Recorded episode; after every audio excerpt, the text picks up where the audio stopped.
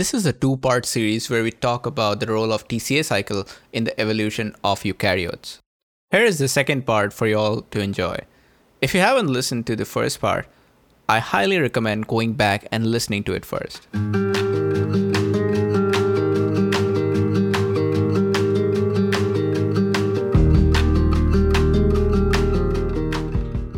Now let's talk about one of my favorite features that archaea have, which is the histones. We learned in school that in eukaryotes, histone is packed and wrapped uh, in nucleosomes formed by the octamer of histones with DNA. One way of modifying the histone is by adding modifications in the histone tails. For example, acetylation that leads to the opening of the chromatin. In fact, this modification is derived from the TCA cycle intermediate, the citrate, and ATP uh, citrate lyase, both of which influence gene expression. Dylan, can you tell us uh, if histone tails can also be modified in archaea, uh, similar to the eukaryotes? And also back to the thing that we discussed earlier in the terminology, what are some of the differences between the chromatin in archaea and that found in the um, eukaryotes? Absolutely. So I think I think this is one of the key findings, and you know I, I found this remarkable the work that's currently ongoing and mm-hmm. kind of archaeal histone structure. But yeah, we do find histones, um, uh, which seem to be the evolutionary origin of histones that we find in eukaryotes. Um, and they have this histone fold that allows for the wrapping, uh, DNA wrapping into nucleosomes that would eventually give rise to eukaryotic histones. Now, of the archaeal histones that have been identified to date, not all of them actually have this characteristic histone tail. And in fact, the more I've kind of read up on it recently, but there has been discoveries of uh, more atypical histones, or what they would call atypical, which actually do seem to have short kind of N or C terminal extensions that could be similar to eukaryotic histones. So we actually do see kind of evidence, the more and more analysis that's actually done, on uh, through metagenomics of all, of all these archaeal populations that there does seem to be some similar uh, eukaryotic-like uh, histones found in archaea. And um, whether these can be modified experimentally, it, it, it, because they're very, very, very hard to culture in a lot of contexts, mm-hmm. we're not quite sure if they're regulated in the same way. But uh, these particular histones are probably thought to be the ancestors of H3 and H4. Um, but it's actually thought that that the other histones that we find, like say histone 2A and histone 2B, probably arose from H3 and H4 later on in histone evolution, which is a, a great support to the kind of archaeal histone origin um, of eukaryotic histones as well. Um, but that's kind of where we're at now. We don't know if they can be regulated in the same way, but I would speculate that with the discovery of these kind of C terminal tails, I would rec- I would propose that it, it, they could. Mm-hmm. Right. So thank you, Dylan. Let's go back to the point of uh, energetic status of the eukaryotic cells and the histone modifications. And just like histone, mitochondrial proteins can undergo spontaneous lysine acetylation that is linked as well to the metabolic uh, state of the cell. Interestingly, Spontaneous acetylation also happens in the histone-like nuclear structure protein found in E. coli, a small binding DNA polypeptide that is important for the DNA looping formation in the bacterial chromosome. And this feature is today present in, in modern eukaryotes, where the three main nutrient sensors of eukaryote, the um, MAPK, mTOR, and CGN2 transmit signals to chromatin via histone modifications. And this data indicates that mitochondrial metabolic signaling was essential and perhaps one of the main driving forces for the development of eukaryotic genome complexity. There, I think that was AMPK. That's the AMPK. nutrient sensor. Okay. Right, Dylan? Um, yeah, yep. AMP, okay. AMPK, yeah, very important. Yeah, no, it's e- it's easy to confuse AMPK and MAPK. It looks like somebody wrote it wrong. okay, let's talk about coupling TCA cycle and remodeling to the chromatin dynamics. It is believed that cells build most of their molecules from carbon dioxide and the following five primary metabolites acetate, pyruvate, oxaloacetate, succinate, and alpha ketoglutarate. Three of these five are TCA cycle intermediates. Some experiments from Muchowska and colleagues in 2019 were able to demonstrate that a complex reaction network can develop from only pyruvate and glyoxylate, two simple organic acids, in the presence of iron as catalyst. This abiotic network was able to produce 9 out of the 11 TCA cycle intermediates, and the authors propose that this could have been an early route for carbon dioxide fixation into organic molecules. Other metals present on the earlier years of Earth could have helped in producing even more molecules like glycine, alanine, glutamate, and aspartate. While these were abiotic systems with no living cells involved, they do show that chemical reactions and the catalyst required to form important metabolites always existed, and possibly the formation of genetically encoded enzymes would have le- led to an even more efficient system, giving rise to what we call life. Dylan, when I read about this study, I was surprised that such few ingredients were needed to form some of the essential metabolites that support life. Are there other uh, competing or supporting hypotheses or studies about the origin of basic chemistry of life apart from this one? Absolutely, absolutely. And I'd be remiss if I could say I could recall them all, but uh, there's definitely one that comes to mind, probably from recency bias, because I actually already read this paper a couple of weeks ago. But there's a, a, another abiotic scenario, which I believe they call the cyanosulfidinic origin of the TCA cycle. Mm-hmm. So this was actually proposed. Um, it, it's different to the Muchowska study. They use, um, I believe, kind of ferrous iron and hydroxylamine in their abiotic system to, to reconstitute these pathways in, in an abiotic fashion. In the kind of cyanosulfidinic uh, origin, there was a couple of years ago, they showed um, that uh, there could be this abiotic origin of RNA and protein and lipid precursors as well as the TCA cycle. But more recently, they've kind of extended this. And uh, ultimately, what this is, it's uh, derived from the photochemical reduction of hydrogen cyanide or, hy- or hydrosulfide. Um, and ultimately, this can actually lead to the, you know, this kind of UV photolysis of, of hydrosulfide can actually lead to um, these alpha oxocarboxylates that we find in like the Krebs cycle and the oxidation. So that's just one example of you know some some hypotheses that are similar but slightly competing. That maybe the the, the initial chemistry will be a bit different, and this one would involve kind of UV light, uh, etc. But um, it's it's a fascinating area, and the fact that there's possibly like an abiotic origin of such complex, um, you know, precursors to RNA, proteins, lipids, TCA cycle. Um, it, it's a really fascinating area of research. Yeah, I think it shows that things like these to form spontaneously, it's not as far fetched as we might imagine. It is still amazing, but yeah, no, uh, just not that not that rare.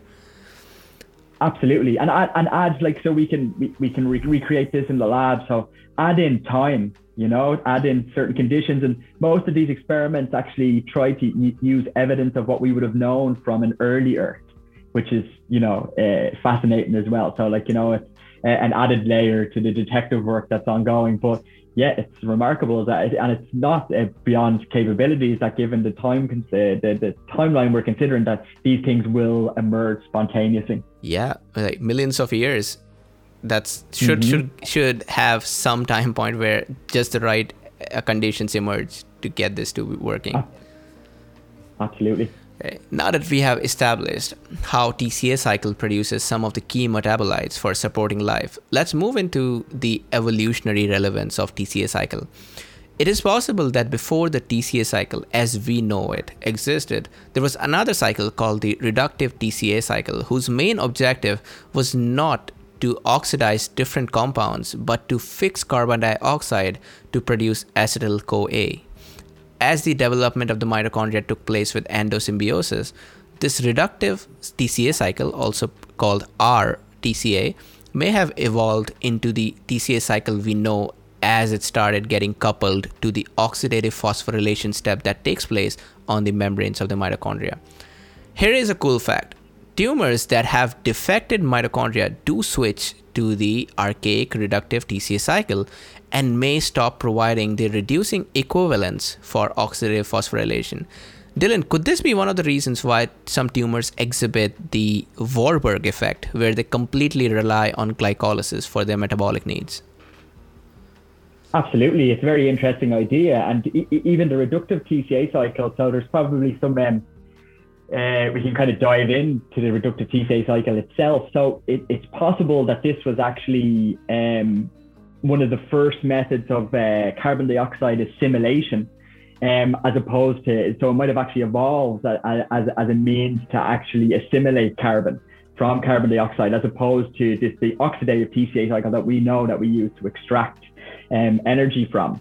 Um, and, and, and interestingly as well, I must add as well, while um, it, it was previously thought that the reductive uh, TCA cycle required two enzymes um, that, that were, were different um, to the, what we know about the oxidative TCA cycle. Even more recently, they've found in certain species, I think it's a Thermosulfidibacter, um, that they actually have a citrate synthase that's reversible. Now, it's it, there's very quite unique conditions that um, I won't be able to recall now that's required for the, the, the reverse activity of citrate synthase, but it's remarkable that it, with, with the TCA cycles, we know it, that it could actually act uh, reductively. But kind of coming back to your point about um, the Warburg effect in uh, defective mitochondria, and in fact, yeah, these tumors can use glutamine and they will actually consume glutamine, and this will be converted into citrate, and so they kind of assimilate carbon uh, and use it to build lipids. And yeah, uh, it kind of detaches. It's, it's how like a, uh, for example, the cell that I work on um, the, and the tumor type uh, is actually characterized by dysfunctional mitochondria and aerobic glycolysis. And in fact, it actually needs this kind of reductive uh, glutamine uh, action to be able to synthesize enough lipids to actually grow and metastasize, etc. So, yeah, there's definitely a very interesting connection uh, there. Okay. Another interesting aspect here is the evolution of cooperativity and multi- multicellularity. A primitive cell would depend on the quick ATP production and try to outcompete its neighbor, but a more advanced cell, like the one with the mitochondrion, would go for slow rate of ATP production but with a high yield, which means it's also being more efficient. Essentially, the cells could choose either to produce ATP quickly but in a less amount of time, I mean, in less amount, or to produce ATP, more ATP, but slowly. If think of these options, the first one would allow for short-term benefits, while the latter would give some long-term benefits and a possibility to coexist and cooperate with neighboring cells instead of competing for resource, resources. I'm so hyped about this. This also brings me back to the tragedy of the commons that Dylan was mentioning this whole scenario reminds me of this social experiment that took place. So, while right now we are talking about cellular evolution, there was an experiment at Stanford. It was called the marshmallow experiment. What happened was there were kids, uh, kids about I think four to six years of age. They were recruited, and they were asked to. They were offered cookies or marshmallows, and then they were asked to either wait for 15 minutes. If they could wait for 15 minutes, they would get two cookies or marshmallows so certain kids could not wait for that. Some kids were eating their cookies while they were being briefed about it, and some kids were mm-hmm. able to wait. So these experimenters they followed these kids who could wait or could not wait, essentially saying that people kids who could wait they had the self control over it, and they found that these kids were successful. Those who could wait they were more successful in their life in many aspects later on. So it reminds me of this right here on a cellular level that cells that could coexist that could uh, get to terms to form ATP slowly uh, but more ATP uh, more efficiency they were able to outcompete others. Such a great like philosophy thing. Interesting. Yeah. Interesting. All right. Uh, let's highlight the role of TCA cycle in the regulation of gene expression. An important way gene expression is modulated is through how tightly the chromatin is packed Typically, the tight, tight binding of histones to DNA would prevent a gene from getting transcribed, and a loosely packed chromatin would allow for gene transcription. Some chemical modifications on both DNA and histones can alter the tightness of the chromatin package. In this article, there is a speculation that certain classes of histone demethylases enzymes that remove the methylation marks from histones and allow for increased gene expression might have evolved around the same time as the endosymbiosis occurred. Since these enzymes required flavin for their activity, the same flavin compound that is an electron carrier in the FADH2 complex that's needed in the OXPHOS process or oxidative phosphorylation process. Additionally, many intermediates of the TCA cycle have been studied to be involved in regulation of genes functions. Let me give some examples. Acetyl CoA derived from citrate is used as a substrate for the acetylation of histones. Acetylation typically loosens the chromatin and makes the DNA more accessible to gene transcription. Second, there is alpha ketoglutarate, which is an important cofactor for a specific class of histone demethylases that are dependent on alpha ketoglutarate for functioning. Interestingly, fumarate and succinate are known to inhibit this class of enzymes. So, this makes a tight network of regulation of how much uh, uh, fumarate, succinate, and alpha ketoglutarate a cell produces can govern gene expression profiles in that cell. The third, fumarate is known to be generated near the sites of DNA damage, where it inhibits a class of histone demethylases methylases, and facilitates the process of double strand break repair and non homologous end joining process. This way, this particular TCA intermediate fumarate is helping to increase genome stability, which is always a good thing for an organism to survive. And fourth, there is also evidence that alpha ketoglutarate dehydrogenase complex, an enzyme complex that's present in the TCA cycle, helps in succinylation of histones at transcription start sites of genes, therefore allowing gene expression. Uh, Dylan, just because there's tons of examples available, apart from what I've mentioned, are there any other important ways the TCA cycle helps in gene expression regulation that you would like to add? So you touched on uh, a lot of the important epigenetic regulation. Mm-hmm. So if we're talking about direct modulation of chromatin structure, which would facilitate, you know, the winding and unwinding and accessibility of particular DNA segments, but uh, there's another layer of uh, which would also belong to the idea of epigenetic regulation, although it doesn't neatly fit in to that category anymore. Is the activation of transcription factors, which are going to facilitate uh, the recruitment of RNA polymerase and and uh, the synthesis of of, of mRNA. Uh, and in fact, um, there's a similar family of enzymes that also require alpha ketoglutarate, uh, the, the prolyl hydroxylases, which regulate uh, hypoxia inducible factor stability. And it's known that uh, differences in the ratio of alpha ketoglutarate to succinate or fumarate can actually inhibit their activity and activate uh, HIF, which can then actually translocate to the nucleus and induce gene expression that way. Um, myself, I worked on the activation of the master antioxidant transcription factor, uh, NRF2, it's called. Mm-hmm. Um, and, fumar- and fumarate and itaconate are actually these reactive metabolites that regulate these key sensing, uh, these key cysteine residues on, on this protein called KEAP1. And KEAP1 is a negative regulator of NRF2. And in fact, when you modify these cysteines on KEAP1, you activate NRF2, and then this will translocate to the nucleus and, and induce this uh, gene expression program. So we actually see a, a, like a real multi-tiered, multi-layered approach to regulation of gene expression by TCA cycle metabolites and TCA cycle derivatives as well. And um, so we see multiple layers of regulation from the expression to the structure of chromatin that's linked to TCA cycle function. Okay, thanks a lot for adding that. Uh, Dara, would you like to lead the discussion again? Yes, sure. So let's move on to the last part, which is the part where we talk about the TCA recycle, the TCA cycle remodeling and signaling as a common evolutionary strategy. You know that the common evolutionary strategy used by eukaryotes to adapt to stress conditions and regulate crucial biological processes are the TCA cycle remodeling and repurposing of TCA cycle enzymes or metabolites. In fact, a recent study has shown that TCA cycle enzymes transiently localize to the nucleus and regulate the genome during zygotic genome activation and regulate the epigenome.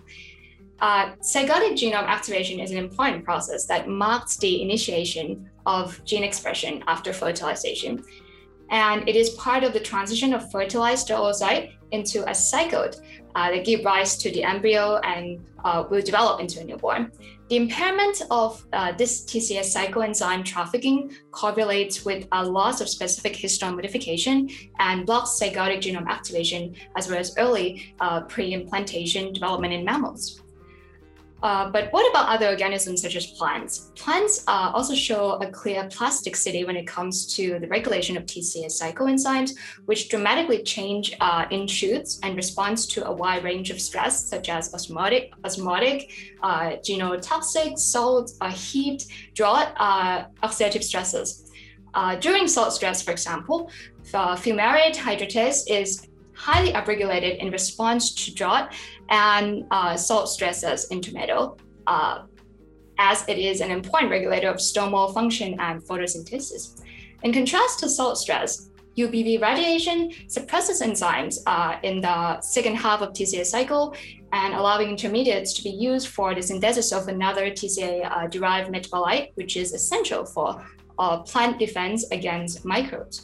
Uh, this further supports the idea that the modulation of specific TCA cycloenzymes and metabolites in an evolutionary conserved phenomenon is an evolutionary evolutionary conserved phenomenon to adapt to various stress conditions as well as uh, the immune response as well. Dylan, uh, is there any evidence of TCS cycle remodeling observed in human cells as well? Absolutely, yes. There, there's there's lots of evidence of uh, now emerging of TCA cycle remodeling, mm-hmm. and it kind of brings us back full circle into where this kind of hypothesis started with, um, from work by others in the field that showed that in response to infection, say I'll, I'll have to be uh, biased and talk about my particular uh, uh cell type that I love, the macrophage.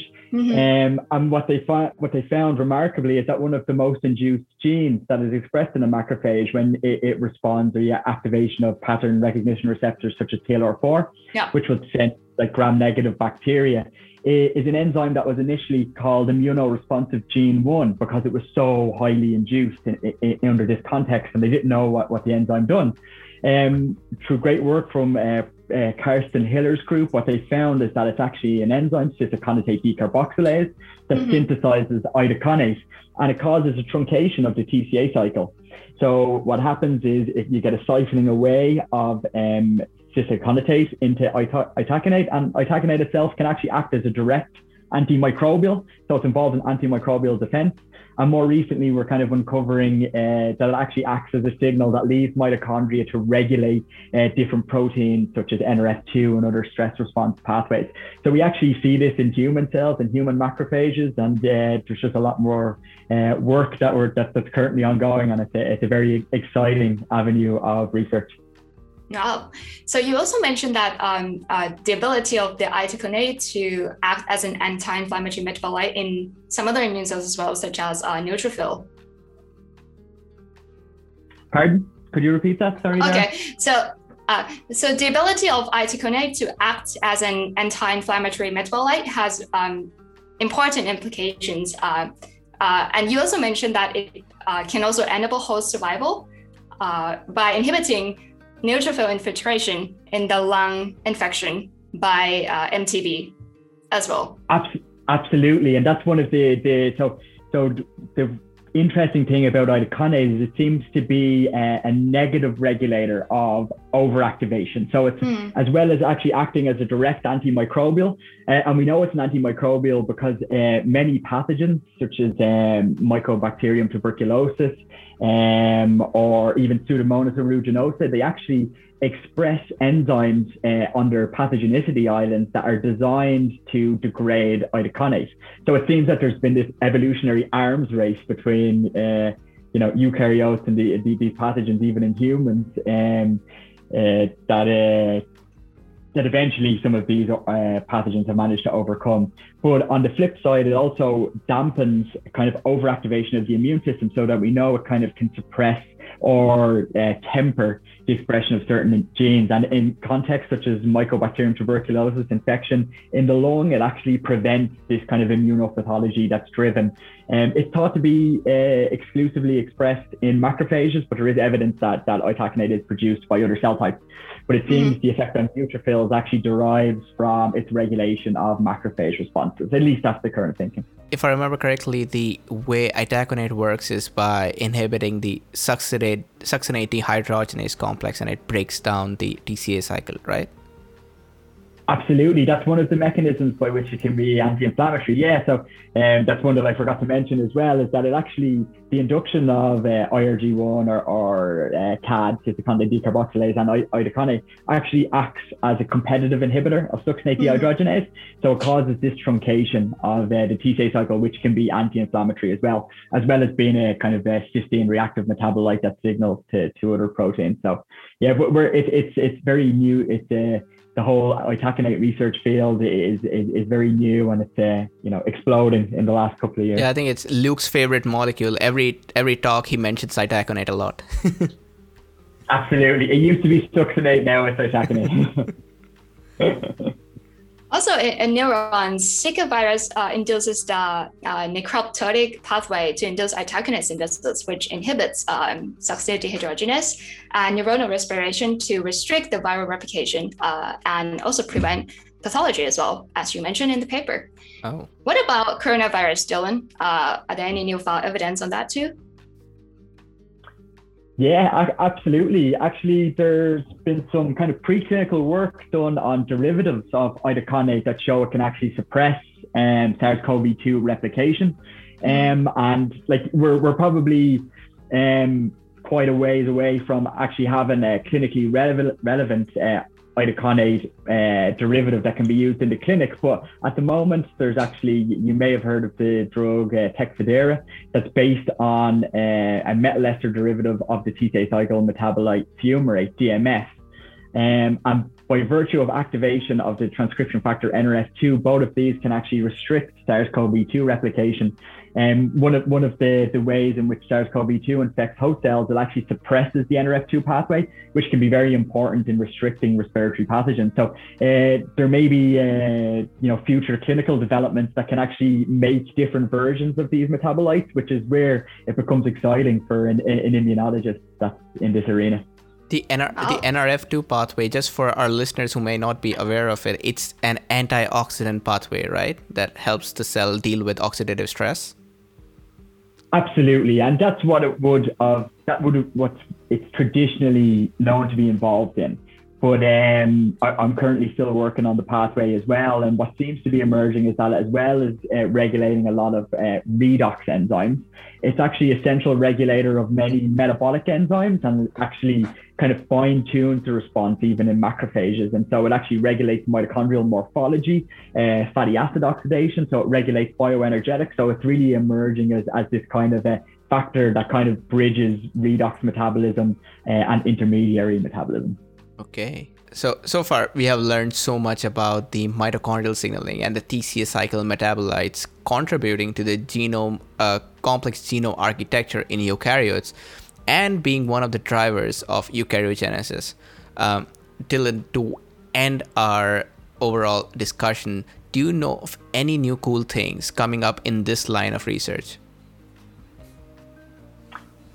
all all the time absolutely so like kind of one development um, that i would like to add that we haven't touched on um, and it actually came out as i was writing the perspective and uh, i read this and it was i, I was uh, i was kind of blown away but uh, what's recently been found is that histones um, actually seem to have an intrinsic metabolic activity where they're involved in copper metabolism. Now, copper metabolism is also a very important kind of cofactor for the function of uh, certain mitochondrial enzymes. So there may have been this emergence where uh, histones, now this was done in eukaryotic histones, so whether this is also um, applicable to um, archaeal histones, it, it's not quite sure yet, and I'm sure it will be elucidated with, with future work. But uh, initially, there might have been this uh, symbi- symbiotic relationship where you might have had histones uh, producing uh, cofactors that were also important for uh, a, kind of anterograde communication that were important for uh, the initial endosymbiont function when it was becoming uh, this kind of respiratory organelle. Um, so I think that's a really exciting development that we have this metabolic crosstalk that's occurring. Uh, but but even the field, you know, in general of kind of mitochondrial metabolite signaling in, in different in health and disease, uh, it's definitely a kind of watch this space um, because I know there's going to be a lot of fascinating discoveries over the next decade and, and beyond. Hey, I think that's a great way to end our discussion. Uh, Tara, what are some take home points of our whole discussion today? Okay, so the first point is that long, long ago, proto uh, mitochondria and proto-eukaryotic cells enter into a symbiotic relationship, which ended up forming the modern eukaryotic cell and with mitochondria. The second point is that this process benefited both mitochondria and the host cell, and moreover, communication between the two organisms have helped develop some of the other features of the eukaryotic cell, including new genes and also the nuclear envelope. The third point, the TCS cycle may be a key part of the host mitochondria communication line. TCS cycle likely influence chromatin remodeling uh, via the intermediate acetyl-CoA. And lastly, given that TCA cycle remodeling influences so many eukaryotic cell processes, mitochondria have played a significant role in the evolution of eukaryotes from mammals to plants and beyond. Woohoo! Okay, I think this would be a good time to uh, wrap up our session today. Thanks a lot, Dylan, for joining us. Thank you, Dylan. Thank you very much for having me. It's been great. And uh, this is my first ever podcast, so it was a very exciting experience. And thank you very much for inviting yeah, me. Yeah, likewise. And thanks, Dara, for the wonderful discussion. For our audience, if you are interested to know more about our science communication endeavors, please check out antibodies.org you can find out about our blogs, journal clubs, and podcasts there. If you have any questions or suggestions, you can email us at antibodies1 at gmail.com or just shoot us a message on Twitter or Facebook. With that, I'm your host, Jatin Sharma, signing off until we meet again. Bye-bye. Bye.